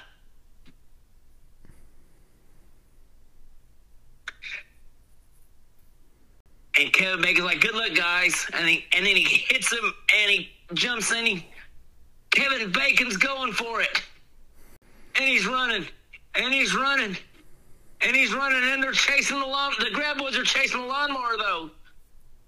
The lawnmower's gonna work. till it hits the ditch and it flips over. And everybody's like, ah, shit. And Kevin Bacon stops. Why would you stop running? And then Earl's like, go, go, But now the graboids know that he's running. And they're chasing him. Is he going to make it to the cat? No, he ain't going to make it. He ain't going to make it. Run, run. And the girl's like, no, they're going to get him. Ah, stop running. And he stops. And the graboid pops up because he don't know where he's at because he stopped. And little snake tongue things are sticking out the ground. And everybody's like, what, what? And he's surrounded by all these little snake things trying to look for him. And Earl's like, we got to make some noise so they don't find him. A lot of noise. And ironically, that lady, Val, is next to a water tower, is on a water tower with a big bucket full of water. And the snake reaches for his leg, and, he, and now he's standing on one foot. And she notices the water pipe dripping. And she climbs down the ladder of the water tower. She kicks it loose. Yeah, so the water pipe, the water, you know, falling on the ground distracts yeah, the water bursts and it's falling on the ground. The graboid hears, feels it, and it leaves. And he gets to the cat. He made it. I thought he was going to be graboid food. Even though I didn't because I've seen this movie, but. So he hooks up to the old semi trailer because they got a plan to go and pull the semi trailer with the cat. And oh, look at the graboid all over the place. Ooh, that's a scary ass scene. And now it's tearing up the water tower. Right, so now he's driving the cat towards them with the trailer on it. And then he starts picking everybody up. Yeah. He gets the mama and Jurassic Park girl first. Or does he get Melvin? No, he gets mama and Jurassic Park girl first. No, he gets Rhonda first. Oh, he does. You're right. He gets her in the bucket. Yeah, he gets Rhonda first. Then Which he is kind of stupid because the graboids are right there and the ground is wet, so that makes no sense. But now they head up to Burt's place. And uh, Burt's like, God damn, armored transport. So now Burt's in the middle of making some homemade bombs. So good thing for Burt Gummer, huh? Yeah. So he's in the middle of making some homemade bombs. And then they throw their bags in the cat and everything. And I mean, there's more details in this, but we're not going to get into details. We're going to skip through this. So Not too much more. Not too much more detail because he literally said, you know, damn armored transport. Yeah, so they get in the cat, and then they start heading up towards the mountains. Now this goes on a few minutes, and then all of a sudden, the bulldozer, the the graboids dug a trap. So all of a sudden, the bulldozer falls in this ditch because they like you know dug the dirt under the ground, and then the bulldozer out of commission. So they you know they dug a trap. Now, Burt throws a bomb, and he's like, you know, eat on this, and it doesn't hurt the grab. Well, it doesn't really hurt the graboid, but it scares the graboid away. Because they're like, look, they're way over there because they can see the dust trails. So it, you know, makes the graboid go far away. And then they get to talk, and that gives them an idea. And Rhonda's like, hey, Burt, you got plenty of those bombs? And Burt's like, yeah, we got you covered, Rhonda. So Rhonda's like, um, so what if you throw a bomb that way, the way we want to go to, towards the rock, and then uh, it'll drive the graboids away, and then we run like goddamn bastards. And, uh, you know, so they make a plan, and then they do it. And Melvin, Melvin kind of resists, and he's like, "No, those things are too fast. There's no way." And Burt hands him a revolver and goes, "This change your mind, Melvin." He gets real happy and he holds the gun. And then they throw the bomb. Then they start running. and because it drives the graboids away, and then they start running, and then they at one point Melvin actually points the gun and tries to shoot it. Well, Burt gave it to him with no bullets in it. So he tries to shoot it, and nothing, you know, it's unloaded. And then he's like, Burt, you asshole. And then they get to the rock. So everyone gets safe to the rock. And then um, Burt takes the gun back from Melvin. Now, this is an interesting scene because if you notice, Burt actually checked. He knows the gun's unloaded, but he actually double checks it. Now, the reason why they did this is because that's kind of like Burt's character. You know, it, it's standard gun safety. Anyone that fires firearms or anything like that, you know, you always check to see if a gun's unloaded. Always. Yeah, I was. I missed that scene. I was just. I was trying to rewind back to it. So you know they're trying to make it to where they're showing that that's the way his character is. He's all, you know, he's always he's a real gun enthusiast, so he's about gun safety. Yeah, I know. I, I know what you're saying. I just missed that scene. I was, I was just rewinding back to it because I wanted to see it. They're at the rock. Yeah, they're on the rock, and the graboid just come up out the ground. You know, the little t- snake things did. He just checked the gun again. He did check it. You're right they're on the rock, and now they're starting to realize. Burt gets mad because he's like, "Wait, for Christ's sake, we could have made a stand at our place. We had food, water." And Earl's like, "You can't fight him like that." So you two screw ups hauled us all the way out here, is what Burt says. And then Val's like, "Hey, why don't you just back off, String Bean? You know, we could have let your ass rot at your house and." No, like, he said you could have let him, your ass rot on the roof. Yeah. So, if those graboids don't kill him, I will, what Val says. And Earl says, you know, it would have torn your place out from under you in a couple hours. So, you know, Bert calms down a little bit. Now they're just hanging out on the rock, stuck. And then Burt says a line where he says, If it comes down to starvation, I know what I'm doing. I'm going to take one of these bombs, walk right out there with the fuse lit, and let them take me down. And Reba's like, Good Lord, honey. And then Earl's like, Now that gives me an idea. No, he's like, It really gives me an idea, like going fishing like. So now they come up with the plan where they, uh, tie this bomb to some rope. They tie this bomb to some rope, and then, uh, you know, Burt's got some fuse, so then he puts a, you know, he asks him, you know, how long of a fuse he needs, so he puts a short fuse on it. And interesting dialogue in that because uh, Earl's like, what kind of fuse is that? And uh, Burt says, cannon fuse. And uh, Earl's like, uh, "What do you use it for?" And Burt's like, "My cannon." so then, ironically, do what? Ironically, I'm trying to buy a cannon. Well, how are you going to shoot a cannon on the moon? Uh, just so I can see how long it takes uh, it to hit the Earth. But now, so Earl's going to try and go fishing now. He didn't try. He did go fishing. And he caught a whopper.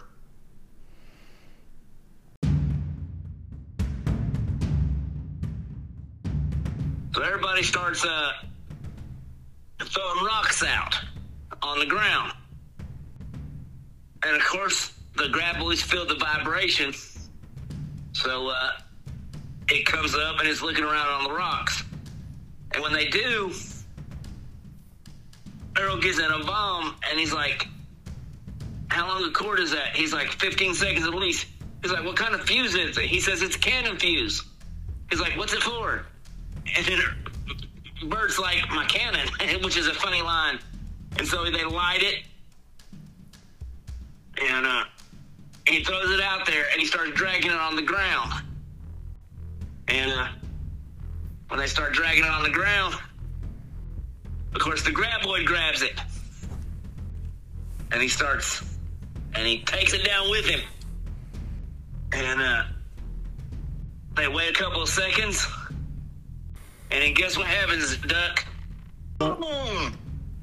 And just put graboid guts flying everywhere. And it's like, and it hits Melvin. It's like, covers everything. It's like, woo, and everybody's all happy. And, uh, like, yes, yes, it worked. That's great. And there's just just big mess of graboid guts. Ugh, that's disgusting. I can't stand blood and guts. So they start throwing rocks again. They're going fishing again. Just one graboid left, and they're like, but he's not coming out. Oh, but here he is now. Little snaky feet. So they light up another fuse, and Kevin Bacon's got the line this time. Or Valentine, sorry, it's not Kevin Bacon, it's Valentine. Which is Kevin Bacon, though. He lights a fuse, and he throws it. And it literally lands on the graboid's tentacles. And he's dragging it. And the graboid's like, uh-uh, we don't want that. Oh, but it took it anyways. And they all get down. But he spits it out. And he literally spits it all the way to them. And then it lands in Burt's bag of bombs. And it's so funny at this point because Burt is such a ammunition nut. He didn't even he just went to the other side of the rock. But Val and uh, Earl and Rhonda ran like 50 yards away. And uh, like, what are y'all doing all the way out there? And they start running back. But then the graboid jumps out of the ground and stops them dead in their tracks, so they completely stop. Now at this point, they only have one bomb left. Only one bomb left.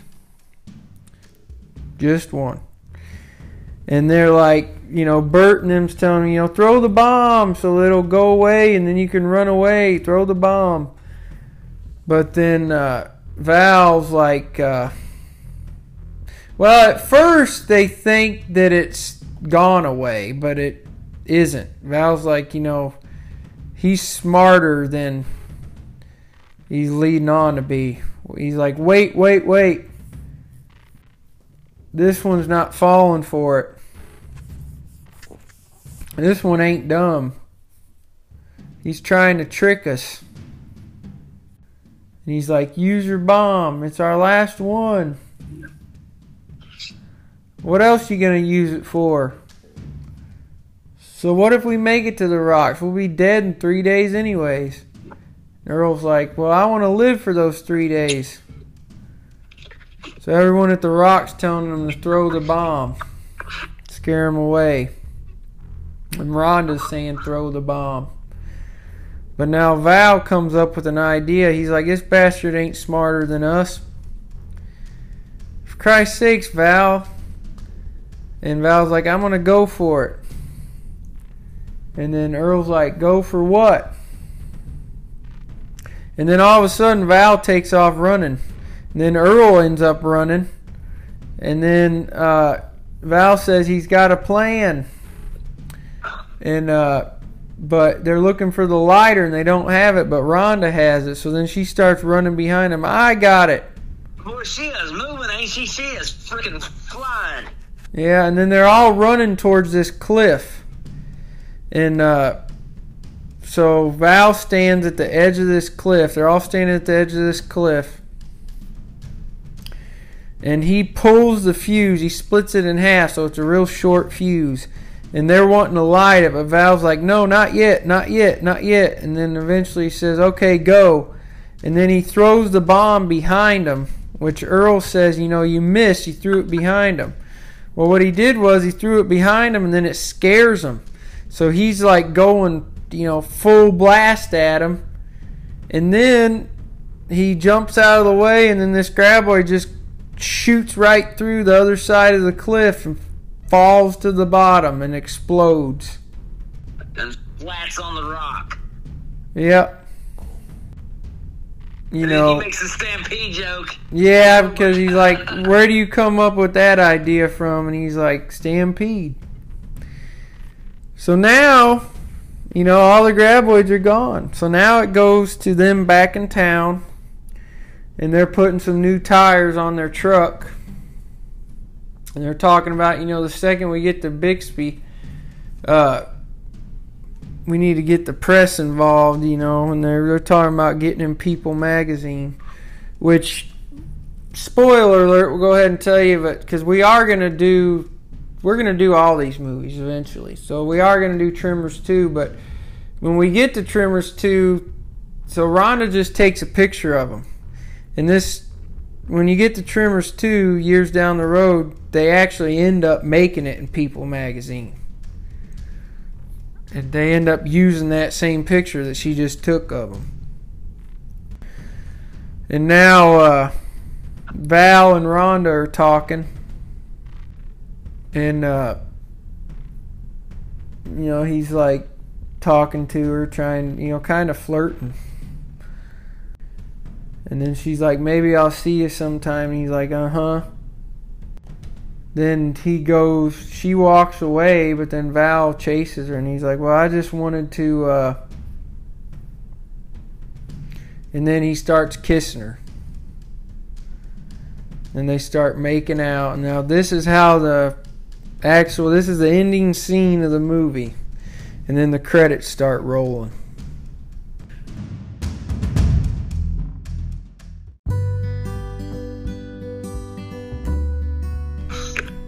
Man, that one took us a while. Yeah, it did, and it was fun. It was fun, but heck, it took us a while.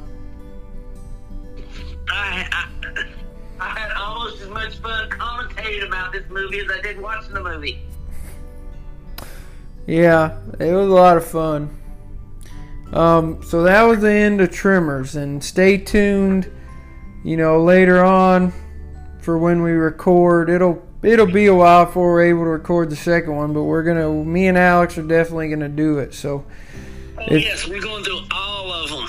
All of them. This is going to be a series for us. I can't wait to do Tremors 2 Aftershock. So today is May 16th. Uh, it'll probably take me a while to get this posted though. So, but whenever I do get it posted, uh, you yeah, know, I guess it is the 16th now. It's 1 o'clock in the morning.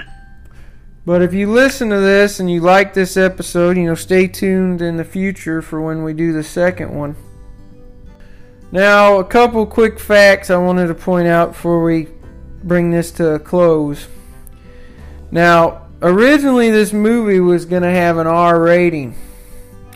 Uh, not for the violence, but for language.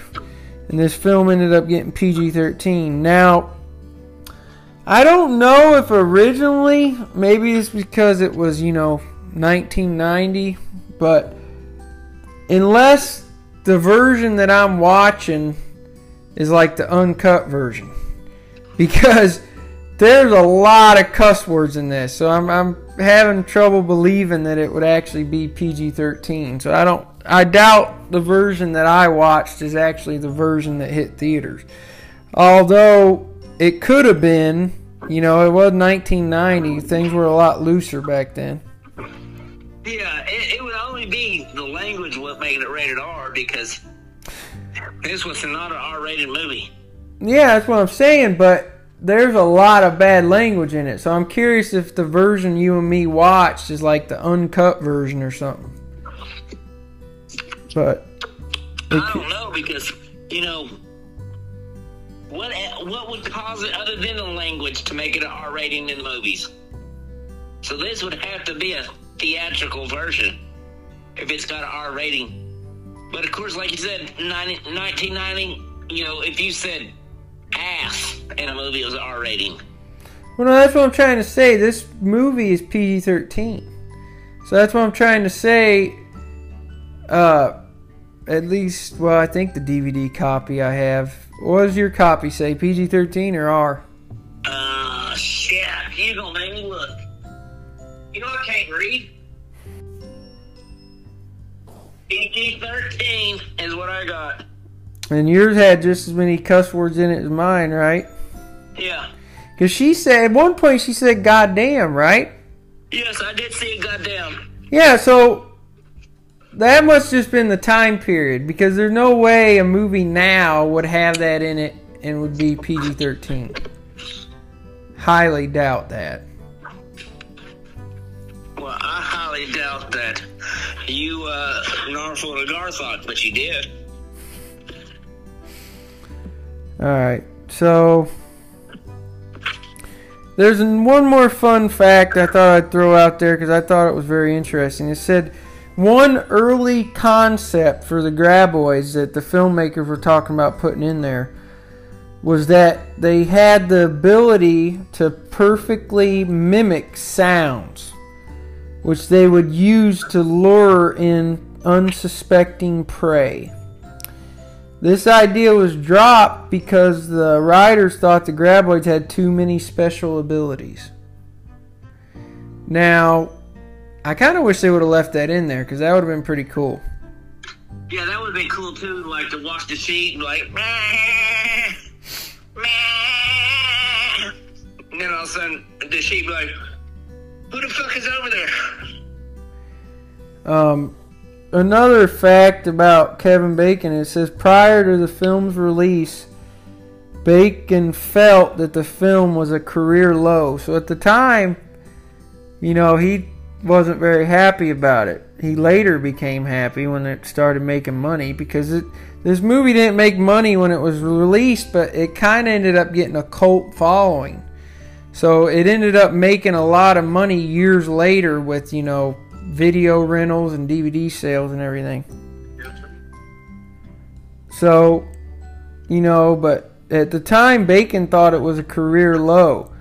And he, a quote from him, he said, I broke down and fell to the sidewalk screaming to my pregnant wife, I can't believe I'm doing a movie about underground worms.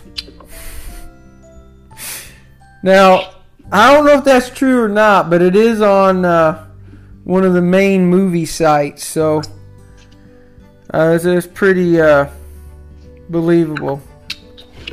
Well, you know, everybody makes stupid choices at once or twice in their life. Well, it turned out it wasn't a stupid choice, though. I mean, it, it- later on in life, this movie ended up making a lot of money. It just didn't make a lot of money when it first came out. I'm not saying him making this movie was a stupid choice. I'm him saying I'm saying that him saying him making this movie was a stupid choice. It was him making a stupid choice. Because this movie was not a stupid choice. But now it also says Kevin Bacon would later call, re, would later recall the filming of Tremors to be the single most fun time I've ever had making a movie in my t- entire career. So that shows you right there that uh, it was definitely worth it. Now, so let's go ahead and wrap this up. But I just wanted to say, you know, I I hope everyone enjoys this one. Uh, this will probably end up being a two-parter because it's going to be so long. Uh, but you know, I hope everyone enjoys it. Uh, this was a really good movie. I mean, I can't wait to do the other six of them. So, uh, Alex, got anything to say? Final words? Uh, yeah, uh, uh, as always, thank you, Doug. I'm honored you have me do this with you. I'm happy, happy to do this anytime you need me. I'm here for you. Uh, again, Big A75, A&M Studios, YouTube.com. You know, it's me and my kids playing video games. Look us up. We're small time. We're not nothing special, but any help we can get is appreciated. Uh, thank you, Duck. You're welcome, Alex. Had a good time. So, this time signing off. This is uh, Ducks, Movies, and More. I'm Zach, aka the Duck. I'm Alex, Big A75. Good night. Good night, everybody.